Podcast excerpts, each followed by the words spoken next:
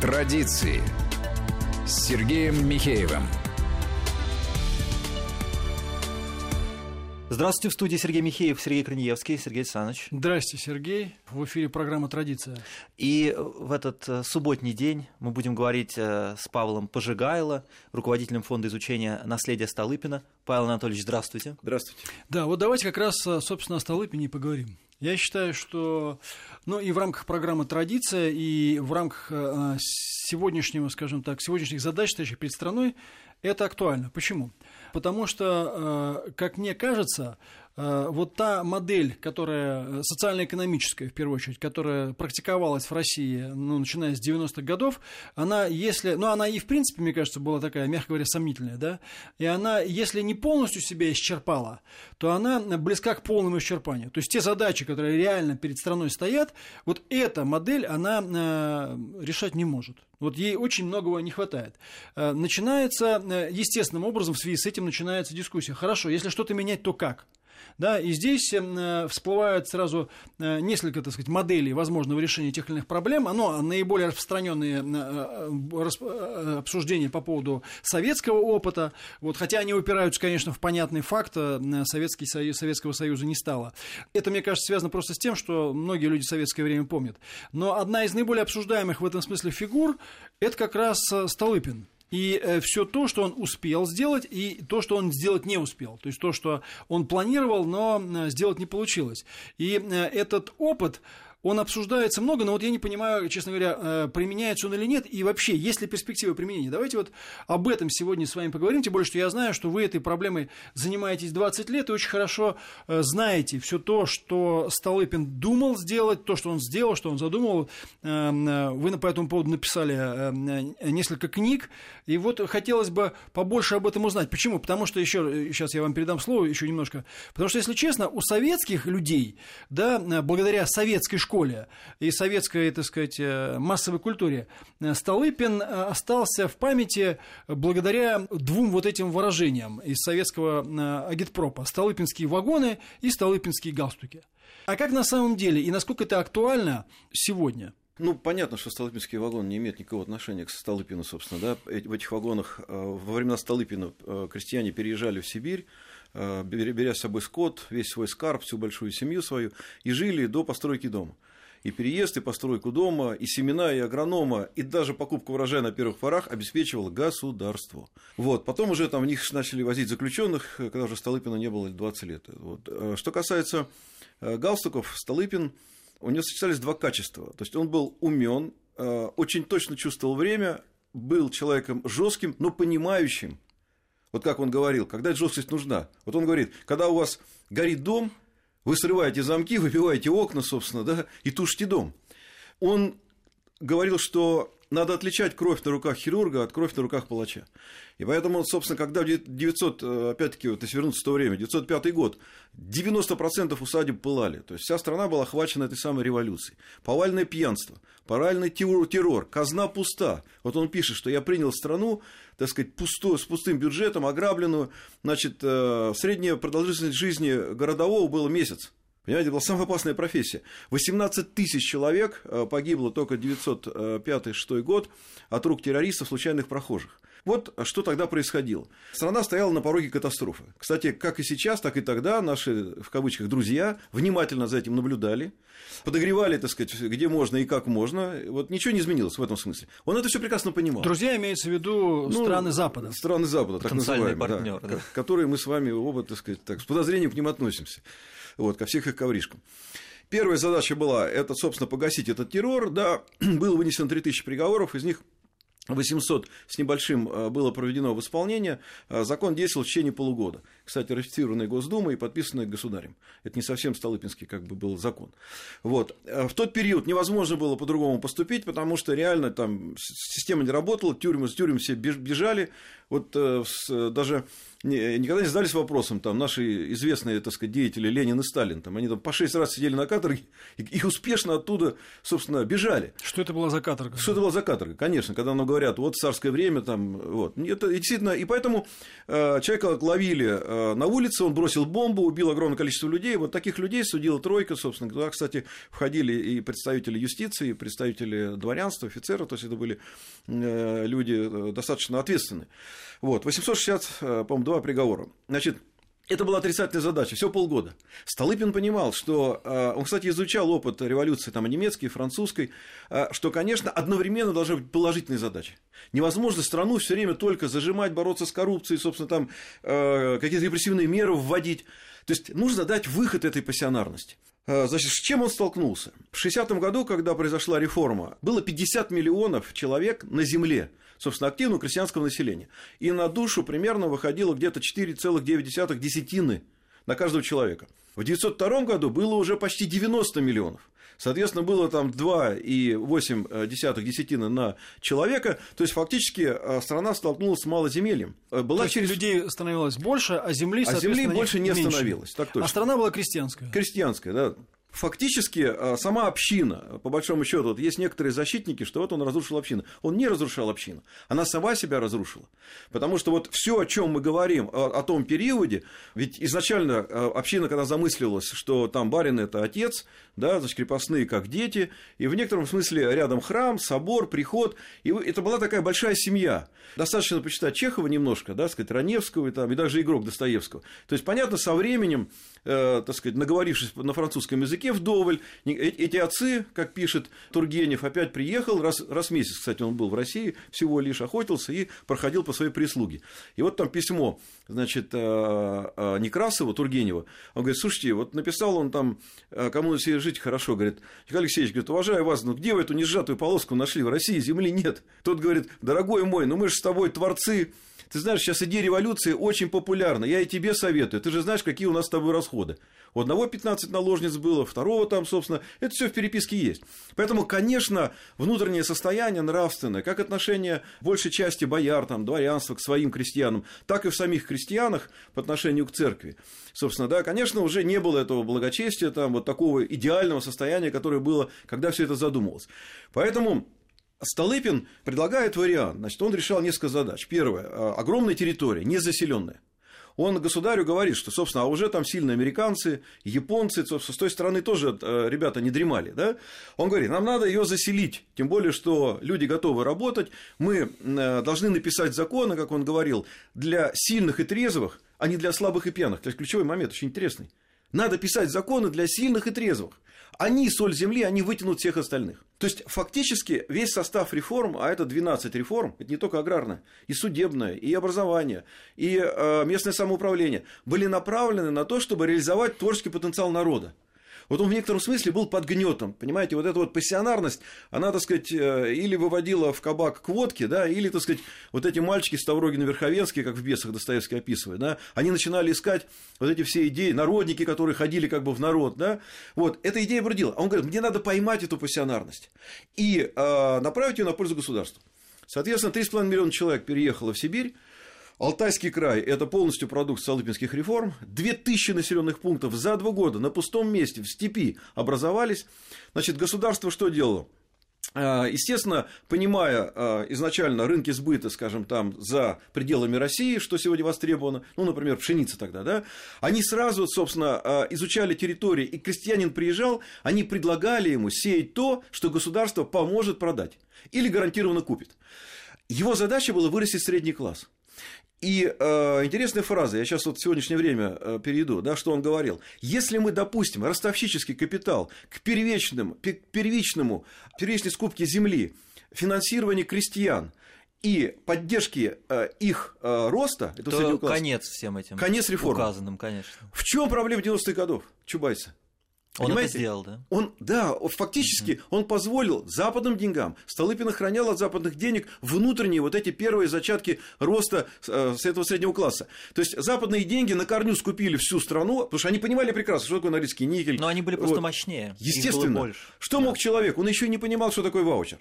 То есть, условно говоря, э, тогда э, Столыпин давал свой ваучер, охранял этот ваучер, охранял человека, все деньги были через крестьянский банк, дом э, кредит давали через крестьянский банк, соответственно, э, услуги агронома крестьянский банк, даже строили села, куда проходила железная дорога, например, в районный город, закладывался храм, и деревни строились желательно на перепаде речки, чтобы можно было построить, соответственно, мельницу там мельницу, или да. маслозавод.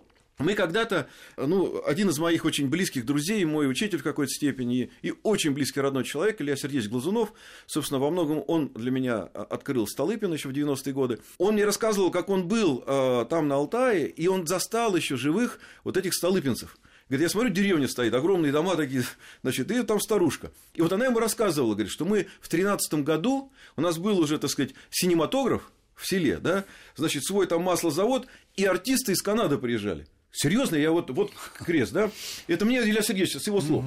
Значит, а, то есть фактически, что он сделал? Он нашел какую-то точку вот в этой хорошей, творческой, пассионарной сущности русского человека, русского человека, который, понятно, что это с 3,5 миллиона, может быть, это не 100 миллионов, но тем не менее реформа набирала обороты, они приехали в Сибирь, они построили дома, распахали, а, брали там по 5-10 по гектаров. Банк смотрел, если через год, собственно, да, там а, крестьян работал хорошо, то есть появлялся урожай, государство помогало ему сбыть, если он готов был, скажем, производить зерно, вот, и он мог делать все, что он хочет, но уже без поддержки государства, например, не знаю, гречиху, там, льняное масло производить, все что угодно, значит, то государство предлагало ему еще земли, еще увеличение кредита, и постепенно кредит списывался. То есть он фактически обнулялся в зависимости от эффективности работы на земле. Если человек там пропивал, по каким-то причинам не работал, а Столыпин на Урале, вот я вчера был в Челябинске, как раз мы э, выступал перед студентами, то есть они закладывали тогда уже будущий промышленный Урал, в этом смысле перекличка Сталина и Столыпина прямая. Сталин не успел бы построить заводы, если бы не были проведены все изыскательские работы, собственно, да, по металлу, по будущему Магнитогорск, там, Челябинск и так далее. То есть, и а, они шли в рабочие, то есть, э, ремесленные училища появлялись, соответственно, так сказать, пополнялся рабочий класс, были производства. То есть, это была системная реформа. И вот ключевой, последний, может быть, из первой части момент – реформа места самоуправления, а, в которой у человека появлялась возможность принимать участие в управлении своим районом, своим уездом. Одновременно была судебная реформа, то есть без суда и следствия человека нельзя было арестовать или посадить в тюрьму. То есть это все делалось одновременно. У меня был разговор с Солженицыным где-то, наверное, в 2004 году, он сам позвонил. Я, честно говоря, ну, небольшой поклонник, э, так сказать, да, по определенным причинам. Он говорит, он меня поблагодарил за Столыпина, за эти книги, так сказать, к нему это все попало. Вот, он говорит, ну я вот тоже писал «Красное колесо», вот, как вам понравилось? Я говорю, Александр Александрович, ну, извините, говорю, может, я не хочу вас обидеть, но как бы я считаю, есть о чем поговорить в «Красном колесе». Вот, он говорит, да, ну хорошо, говорит, все равно спасибо, и э, минут 40 мы говорили по телефону с ним. Он говорит, но я хочу, говорит, чтобы вы, и я с вами согласен, главная реформа Столыпина не аграрная, а реформа местного самоуправления. Вот где революция успокоилась. Понимаете? То есть люди наравне с дворянством, наравне, собственно, с привилегированным сословием начали участвовать в политической жизни страны. Но успокоилась на время, а вот что Столыпин сделать не успел? Ну, смотрите, э, ой, если вот описывать, вот у нас есть книга «Биохроника», нам интересно было каждый день его, собственно, да, посмотреть. Он не успел, потому что, честно говоря, э, наверное, количество усилий не перешло в качество. Вот, да, 3,5 миллиона человек, которые переселились в Урал, а к 1941 году это уже было порядка там 10-12 миллионов человек. Вот, и мы, у нас отдельная работа есть, э, которая говорит о том, что 90% от тех самых сибирских дивизий, которые погнали немцев от Москвы, это были дети столыпинских переселенцев. Он успел много сделать, понимаете, тут вопрос уже такой историосовской диалектики возникает, да, насколько, так сказать, страна в целом глобально была готова, э, так сказать, успеть эти изменения э, произвести. Конечно, проблемы с элитой. Вот, кстати, как и сегодня, я вам скажу. Я, ну, не секрет, как бы, что у меня были встречи с Владимиром Владимировичем Путиным, меня одна, мы памятник устанавливали вместе у Белого дома, и потом вот э, он помогал э, в становлении нашего хорового общества, собственно, такой тоже большой проект, там, на 2 миллиона человек. Вот, я думаю, что сегодня элита его не слышит. Вот последнее особенно изменение в поправке Конституции. Вот это Столыпинский подход. Освобождение от международной зависимости, укрепление семьи, я сейчас не буду приводить его фразу в отношении семьи Столыпина, да, Бог, православие, другие народы, да? Вот э, в большой степени, в принципе, э, я считаю, что Путин во многом похож на Столыпина. Но есть вещи, которые, конечно, хотелось бы, э, чтобы он был более, после, как бы, более силен в проведении вот того, что делал Столыпин. Павел Анатольевич, сейчас нужно сделать небольшую паузу. У нас Павел Пожигайло в гостях, руководитель фонда изучения наследия Столыпина, и мы вернемся после новостей. Традиции.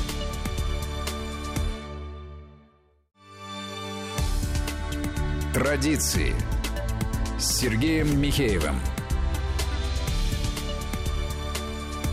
И вот мы вновь в студии, Сергей Михеев, Сергей Корнеевский, и у нас в гостях Павел Пожигайло, руководитель фонда изучения наследия Столыпина. Да, ну вот насчет элит как раз э, мы начали говорить, и сейчас, я думаю, вы продолжите свою мысль. По поводу современных элит, буквально там пару слов, мне кажется, что современная эта элита, она совершенно антинациональна. Пожалуй, были проблемы и у Столыпина, но э, проблемы с нынешней элитой, они гораздо более, как мне кажется, глубокие. Эти люди почти религиозно уверены э, в негодности России, в ее неправильности и в том, что ну, для них это не более чем ну, способ, скажем, обеспечить себе красивую, сытую, современную и такую, скажем, гламурную жизнь, но не в России, а где-то там в других, в других местах. Поэтому может, они не слышат, мне кажется, что они и не хотят слышать. Смысл не в том, что они там что-то недопонимают. Они все, наоборот, прекрасно понимают, и им это все ну, очень серьезно не нравится.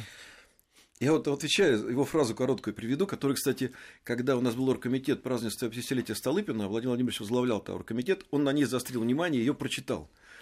Она очень его как бы э, так интересно задела. В России испокон веков отношение к правительственной власти было всегда критическое. Едва ли есть другая страна в мире, кроме России, где недовольство правительством было бы столь стойкое и хроническое, отмечал э, Столыпин. Правительство в России отвечает за все, даже если, что делает сама страна внутри себя, в недрах своей духовной, экономической жизни, пьянство, озорничество, безделье, разврат царят чуть ли на каждом шагу. Виновато правительство. Или оно довело, как у нас умеют об этом говорить, или не смогло обуздать, направить на здоровый путь. Начнет правительство принимать меры, призывать к труду, к порядку, новые вопли, тирания, попрание свобод и так далее. Это Столыпин. Ни на что ну, не поминает, да? Нет, ну это очень это актуально вот, сегодня. Это наша интеллигенция. То есть, э, условно, условно говоря, Столыпин, кстати, считал, что в моменты кризиса вообще нужно вводить диктатуру. Он не был диктатором. Вот. И э, вот интересная мысль, я в диссертации это, это писал. Что он говорил в, э, в вопросе места самоуправления? Вот эта встреча, точка встречи власти снизу и власти сверху, она зависит от ситуации в стране. Это не константа. Если ситуация стабильная, значит, внизу власти должно быть больше. Собственно, больше этого там свободы, суверенитета и так далее. Если ситуация нестабильная, соответственно, вертикаль должна быть жестче. И вот он говорил, что каждый год мы должны мерить температуру, градус, собственно, да, состояние в стране этой стабильности и регулировать это местное самоуправление в зависимости от ситуации. То есть надо гибко реагировать, в том числе включая изменения государственных структур, полномочий, а не привязываться, скажем, там тоже к ситуации, когда вот, вот написан же закон, поэтому это на 300 лет. Это То пол... есть меняется ситуация, и необходимо, необходимо исследовать, обсуждать и применять какие-то более эффективные меры, в том числе касающиеся организации государственной власти. Абсолютно. Но, э, кстати, э, я считаю, что Путин во многом этому следовал. Да? И, и э, смотрите, вот Нужна была жесткость в 2000 годах, конечно. У нас были уже Уральская республика, чуть не состоялась. Да? То есть, вот эта свобода, которую дал Ельцин, к чему она привела? Почти к сепаратизму. Чечня, Урал и так далее. Соответственно, в ситуации, когда есть стабильность, Конечно, надо больше давать прав, потому что возникают вот эти лифты, возникают естественным образом. Вот я не очень в этом смысле отношусь к лидерам России, ну, по-столыпински, как бы адекватно, да, потому что я считаю, нужно вводить естественные росты. То есть, вот там эти выборы в районах, отпустить немножко, да, чтобы люди самостоятельно выбирали, может быть, шерифы даже себе выбирали. И, кстати, хорошая форма вообще, вот когда народ собирается, выбирает, доверяет ему власть, да, чтобы бороться с коррупцией и так далее. Конечно, например, сегодня я считаю, вот с моей точки зрения, ну не хватает жесткости где-то, понимаете? Вот сейчас читаешь э, все вот эти вот истории, связанные с коррупционерами, там, ну, нашими этими милиционерами, там, ФСБшниками и так далее, и так далее. Мне кажется, я в этом смысле поддерживаю тех, кто говорит э, о смертной казни, да, не буду сейчас расширять эту историю. Вот, э, я считаю, в какие-то моменты это, это нужно вводить. Но одновременно вот сейчас, скажем, если бы была возможность посоветовать э, Мишустину, да, премьер-министру, кстати, недавно день рождения, ему подарен был памятник Столыпина, ну, копия, собственно, да. Вашего фонда, насколько я понимаю. Ну, это секрет. Ну, копия того памятника, который поставил ваш фонд. Вот, и вообще, у меня к нему хорошее отношение, не знаю, внутреннее какое-то, к Мишустину, но вот внутреннее. Я сам был и замминистра, и правительства, и так далее. Есть ожидания, есть надежда, ну, вот, честно говоря, вот такое хорошее, светлое отношение. Ну, не являясь чиновником и не претендующим ни на какие посты, собственно говоря, абсолютно откровенно. И вот сейчас я бы на его месте, да, снизил налоги Вот они сделали уже некие, так сказать, э, э, такие э, мысли, свои предложения, да, что отсрочить... В частности, отложены проверки. Да, отложены и проверки. те, которые проводятся. Да, это, очень большая хорошо. Помощь, да. Поверьте мне, это очень хорошо, потому что с точки зрения того, что происходит сегодня там в бизнесе, да, вот я вам скажу честно, у меня там маленький есть Шереметьево бизнес. Но представьте, народу нет, персонал работает, так сказать, почти с самолетами, которые прилетают в терминал F из-за границы, да, а аренда та же.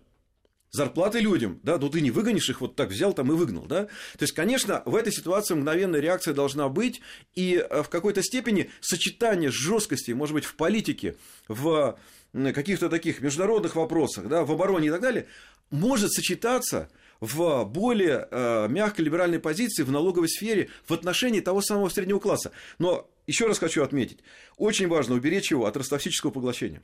Это ключевой вопрос. Средний класс мы никогда не сможем вырастить в условиях огромных э, денег. Потому что всегда, у кого есть там 10 миллиардов долларов, сколько ему надо, чтобы заработать миллиард? 10% годовых. Сколько нужен человек, у которого нет денег, заработать миллиард? Миллиард процентов. Вот и все. Если нет э, защиты определенной, да, вот э, этого желания человека, у которого нет сегодня ни денег, ни связи, ни возможности, не знаю, что-то сделать, фабрика, завод, производство масок медицинских, неважно, должна быть создана система охранения его от э, вот этих вот акул, которые сегодня существуют, э, сказать, в глобальной экономике. Вот принцип Столыпина был, это охрана. И поэтому, с моей точки зрения, одновременно, кстати, я хочу просто упомянуть, помните, э, ну, собственно, э, тот период, да, там, русско-японская война, и серьезном уровне элита страны сказала, нам не нужен военно-морской флот. Угу. Достаточно пушки поставить на берегу и все. Столыпин один и государь. И говорит, как не нужно? И тогда были заложены пять броненосцев и так далее, благодаря его усилиям. Да? И, э, допустим, вообще военно-морской флот, который опять-таки появился к 1941 году, я считаю, во многом это эстафетная палочка вот тех самых реформ. Хорошо, когда царь согласен с премьер-министром. Не всегда. Когда царь есть. Да. Сергей, не всегда. Знаешь, вот э, я вам скажу, что ведь диалоги их были непростые. Он два раза подавал в отставку. И вот последний пример, тоже характерный, э, который сегодня к Украине тянется, собственно, да, с моей точки зрения. Значит, 11 год, там буквально, да, 11 год, за три месяца до его убийства, э, апрель, он подает э, государю записки по национальному вопросу. Там три вопроса он рассматривает. Значит, первый вопрос – это отмена чертоседности для евреев. Прямой текст. Ваше императорское величество, я русский человек, православный человек. Каждое утро молюсь благодарю Бога, прошу Бога, чтобы он дал мне еще один день. В конце он говорит, я молюсь, что спасибо Богу, что он дал мне этот день. Один из покушений, понятно, вся его судьба. Мы должны стереть это позорное пятно с нашей истории и дать возможность этому, безусловно, талантливому народу, народу, а их миллионы, полноценно работать в государстве, на благо государства, в экономике, в бизнесе и так далее, и так далее, на международной арене. В противном случае миллионы этого талантливого народа пойдут революцией, и Россия утонет в крови. Прямая речь. 11 год. какой год? 11 Апрель. Значит, э, ну, понятно, да, это к вопросу, так сказать, вот нашего... Ну, собственно, э, так и случилось. Чтобы без макарон в бороде делать некие оценки того, что было в 17 году, да. Вот, э, кстати, из Союза русского народа там был этот грешок, который, к сожалению, они его, кстати, Столыпина не очень любили. Хотя потом Шульгин, уже в эмиграции, конечно же, покаялся, да. Второй вопрос. Отделение Финляндии в течение 20 лет. Столыпин говорит, будет война. Значит, надо финнам дать максимальную автономию. Если они хотят отделиться в течение 20 лет, пусть они реализуют это качество. Если мы сможем быть настолько им полезны, и они в этом будут заинтересованы, они этого не сделают. Финская война, да? И третий вопрос интересный. Демаркация польской границы по преимуществу проживающего населения. Значит, он, по его замыслу, вся Западная Украина сегодня была бы в Польше, а часть Восточной Польши, э, Восточной, э, Западной Белоруссии, Восточной Польши и часть Литвы, ну, практически там 5 километров от Вильнюса, где проживало 90% русского православного населения, должны были перейти, соответственно, под протекторат Российской империи в, в, в перспективе. Он говорил, что э, принцип ни одной десятины туда, ни одной десятины туда, чтобы не возникало никогда конфликтов. И он говорит, если мы это сделаем сегодня, а потом, возможно, мы не сможем это сделать, мы убережем нашу страну от будущих войн, конфликтов и потрясений. Но он был прав. Ну, Понимаете? Конечно. Вот три вопроса. Значит, царь э, по в дискуссии соглашается, потом, значит, Госсовет отклоняет, он не соглашается. Славин пойдет в отставку, в дочь императрицы Мария Федоровна, которая во всем его поддерживала. Уговоря, уговаривается она с царя согласиться. Сталкин уезжает на каникулы в Колоноберже. Вот это вы задали вопрос, что, так сказать, они всем были согласны с царем. Да. Николай II был очень умный человек, глубокий человек, но, э, так сказать, мы вот э, с Сергеем Александровичем еще у нас есть в хорошем плане, в смысле, православная мистика, да, в которой мы с ним сходимся. Да, и действительно, и в моей, и в его жизни, ну, у многих, кто, собственно, сталкивался, или, скажем так, захаживал в храм, ее чувствует. Вот как только начал ходить, так ты и почувствуешь ее. У меня вот восьмой ребенок, кстати, родился. Мальчик две, недели назад. Вас, да. Будем крестить его вот в воскресенье в храме. Вот. Обязательно перед этим послужим, причастимся. Я хочу обратиться ко всем, не пугаться никаких там э, коронавирусов. Я его называю вирус в короне. Угу. Это, вот антихрист – это вирус в короне. Вообще, если богословски точно определять, вирус в короне – это антихрист. Поэтому не надо пугаться, все нормально. И причащаться можно, и, в общем, ничего там такого, ничего не будет. И мы это чувствуем на себе, собственно, да, если бы я не пришел в храм в 2000 году, я бы, наверное, не знаю, у меня жена в Париже бы там на подиуме, может, где-то уже бы и не выступала, да, а я бы куролесил там, не знаю, в Лас-Вегасе или еще где-то. Вот, к счастью, моя жизнь по-другому сложилась. Но это в лучшем случае. Согласен. Слушай, бывали и худшие случаи. Согласен, я, может, сейчас уже тут, улыбаясь, не сидел. Вот, а, поэтому, конечно, а, царь, помазанник Божий, собственно, да, это не там президент, не, и не кто-то, да, это совершенно а, отдельная категория. Столыпин всегда это понимал, чувствовал. Когда, кстати, его назначали, э, государь ему говорит, ну что, Петр Аркадьевич, вы согласны? Он говорит, вы спрашиваете меня? Говорит, ну, конечно, вас. Он говорит, нет, я не согласен. Когда Саровский царь немножко так растерялся, говорит, как не согласны? Он же чувствовал, что его ждет. Да? Он говорит, «А, ну, если вы прикажете, он говорит, ну, я вам приказываю, ну, тогда зачем вы меня спрашиваете? Вот, еще один интересный момент. Э, э, когда Столыпина не стало, э, у них ничего не было, никаких миллиардов, миллионов. Он, одно из писем он пишет... А жена ему, у семьи. Да, у семьи, да. Жена пишет, Петруша, дорогой, ты мог бы выслать 5 рублей, нам не хватает там, на обучение сына, так сказать, в школе. То есть они были совершенно в этом смысле, он, он говорит, любая мысль о личной выгоде омрачает душу и парализует волю. Вот так он говорил Столыпин. Он вообще как бы, это тоже к нашей элите, да? То есть, это правда, да. Вот это важно сегодня, понимаете, чтобы нашлись люди, которые в управлении государством не просто там, как мантра, я, я не буду красть денег, я не буду красть денег. Но чтобы это внутри, естественно, у них все было, ну, понимаете? Ну, просто он, человек должен понять, что личный интерес, а, он, его уничтожить нельзя, но он не может быть э, во главе угла, если ты э, находишься на государственной службе. Ну, конечно. Поэтому в этом смысле жертвенность, вот это хорошее православное качество, да, это было честное, искреннее, жертвенное отношение к той родине, которую он любил, собственно, да, и за нее отдал жизнь. Идея служения. Конечно. Вот в этом смысле образ Столыпина важен как просто образец для подражания. Угу. Вот, вот он, может быть, он делал ошибки, наверное, все делали ошибки. Но результат. В 2013 году страна а, занимает первое место по темпам экономического роста. Пятое... А какие были они? Вот просто интересно, да. Потому что я, эти цифры вот... вот мне известны, но они как бы это, многие, многие этого не знают. Я вам так скажу, э, значит, вот давайте коротко, да. Э, бюджет вырос на 100%, значит, э, расходы на оборону на 200%, Значит, э, на пике реформ в 2011 году прирост населения 3,5 миллиона человек в год. Соответственно, за период реформ с 5 по 2014 год Россия приросла на 30 миллионов человек. Производство стали в два раза. Пшеница увеличилась на 40% к 1902 году. Объем пшеницы, который продавала страна в год, соответственно, э, превышал в два раза ближайшую к ней Канаду и Америку э, вместе взятую. А льняного масла продавали больше, чем золото. Но я могу там много сыпать цифрами. Я хочу одно сказать, что еще интересный прогноз, вот это я говорю, комиссия Тьери.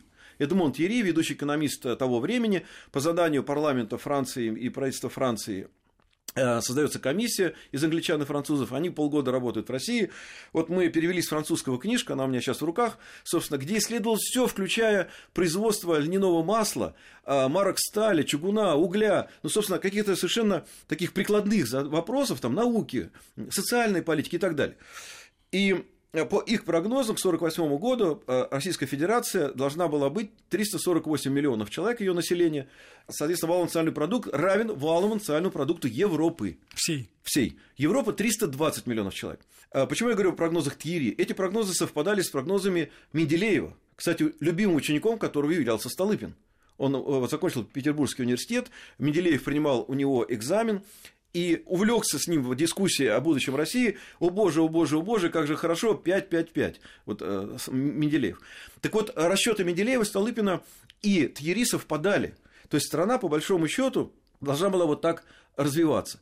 И это как бы понятно, социальные наклонения, вот любят говорить, да, история не терпит социальных наклонений. Я, кстати, всегда, э, поскольку по, по истории защищал диссертацию, я, говорю, я всегда ловлю, я говорю, а кто это сказал? Угу. Никто не скажет. Вот понимаете, как учение Маркса всесильным, потому что он верно. Я помню, кандидатский по философии не сдал, когда в адъюнктуре учился, потому что я никак не мог понять, как математик. Кто это доказал? Аксиома, свалившаяся с неба. История нужна для того, чтобы мы анализировали, конечно же, и делали выводы. Тем более, что, э, собственно, э, в любой цивилизационной традиции, а в российской тем более, существуют и циклы, и некие, вот, как недавно сказали, глубинный народ, собственно, да, и все равно есть это коллективное бессознательное у нас. Даже мы можем на себе примере сказать, что да, наши деды и предки мыслили точно так же. Поэтому я, я позволю себе это аппроксимировать. Вот, и, конечно, революция 17 года, с моей точки зрения, все-таки была не совсем предопределена. Вот, да, не стало Столыпина, да, к сожалению, э, изменений элит не произошло, да, к сожалению, собственно, опять-таки наши враги не дремали, и вот этого качественного такого глобального изменения там не случилось. Ну и плюс была развязана война, кстати, через два месяца после доклада Тьери парламенту Франции и Англии, так сказать, в Париже. Вот, э, Первая мировая война.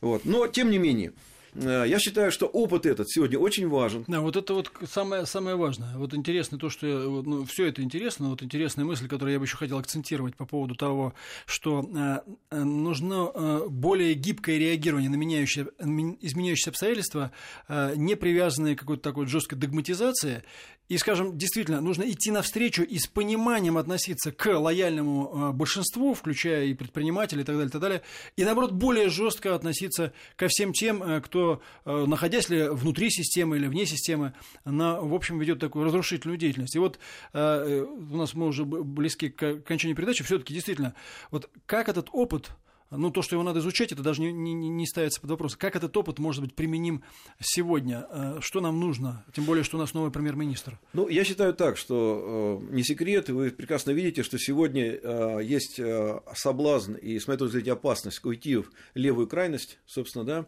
призык коммунизма, он никуда не делся, это как коронавирус. Вот он как бродил, так и бродит, собственно, да. И действительно, в эпоху кризисов, в эпоху каких-то проблем люди будут все равно, дай нам сказку, так же, да, дай утопию эту. Вот, к сожалению, утопии, ну, крови заканчиваются. Отнять сюда и поделить. Естественно. Другая крайность, собственно, либерализм, который точно так же чудовищно э, жесток и кровожаден, да, и умирает, погибает или не рождаются детей не меньше, чем, условно говоря, в других там вариациях.